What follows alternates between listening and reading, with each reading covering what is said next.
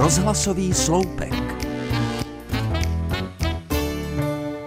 Čas od času se v médiích objeví příběh, že moře vyplavilo po dvou stoletích láhev se vzkazem dávného trosečníka, nebo že pošta konečně doručila milostný dopis odeslaný vojínem ze zákopů světové války.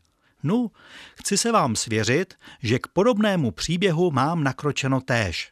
Před lety, baj oko deseti, jsem totiž potkal kamaráda, muzikanta.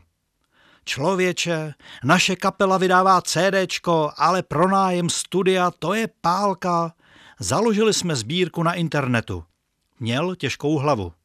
Jasně, rád přispěju, slíbil jsem a poslal kapele menší sponzorský dar, za který jsem měl následně obdržet desku podepsanou všemi členy souboru.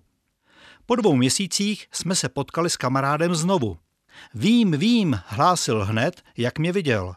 Deska vyšla, ale basista odešel studovat do Vídně, má tvoje CDčko u sebe, už podepsal, určitě ho pošle. Za další tři měsíce opět na ulici. Vím, vím, eh, zpěvačka je na Erasmu v Londýně, teď podepisuje ona, deska s podpisy je už na cestě. Za další půl rok. Vím, vím, hele, někde to CDčko je, já vlastně vůbec nevím kde, ale určitě ho najdeme a pošleme. Zkrátím to. Kamarád se mi nějak začal vyhýbat a CDčko s podpisy stále nemám. Ale víte co, ono to zas až tak nevadí, naopak. Mohu totiž snít. Vždycky, když slyším zprávu o tom, jak se někde vynořil dávný dopis, mohu říct, ha, to já mám něco lepšího. CDčko putující kdesi po země kouli. A maluju si, jak se za sto, za dvěstě let u našich dveří ozve bzučení poštovního dronu, otevře má prapra pravnučka a z dronu vypadne balíček s podivnou retroplackou pokrytou samolepkami.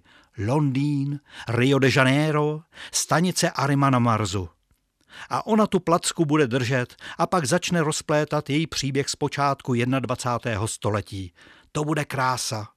Takže kámošovi muzikantovi vzkazuju, že se mi vůbec vyhýbat nemusí, protože mít sen o putujícím CDčku je prostě super – a poslat svým potomkům dárek do daleké budoucnosti je neuvěřitelně originální a jedinečná vychytávka.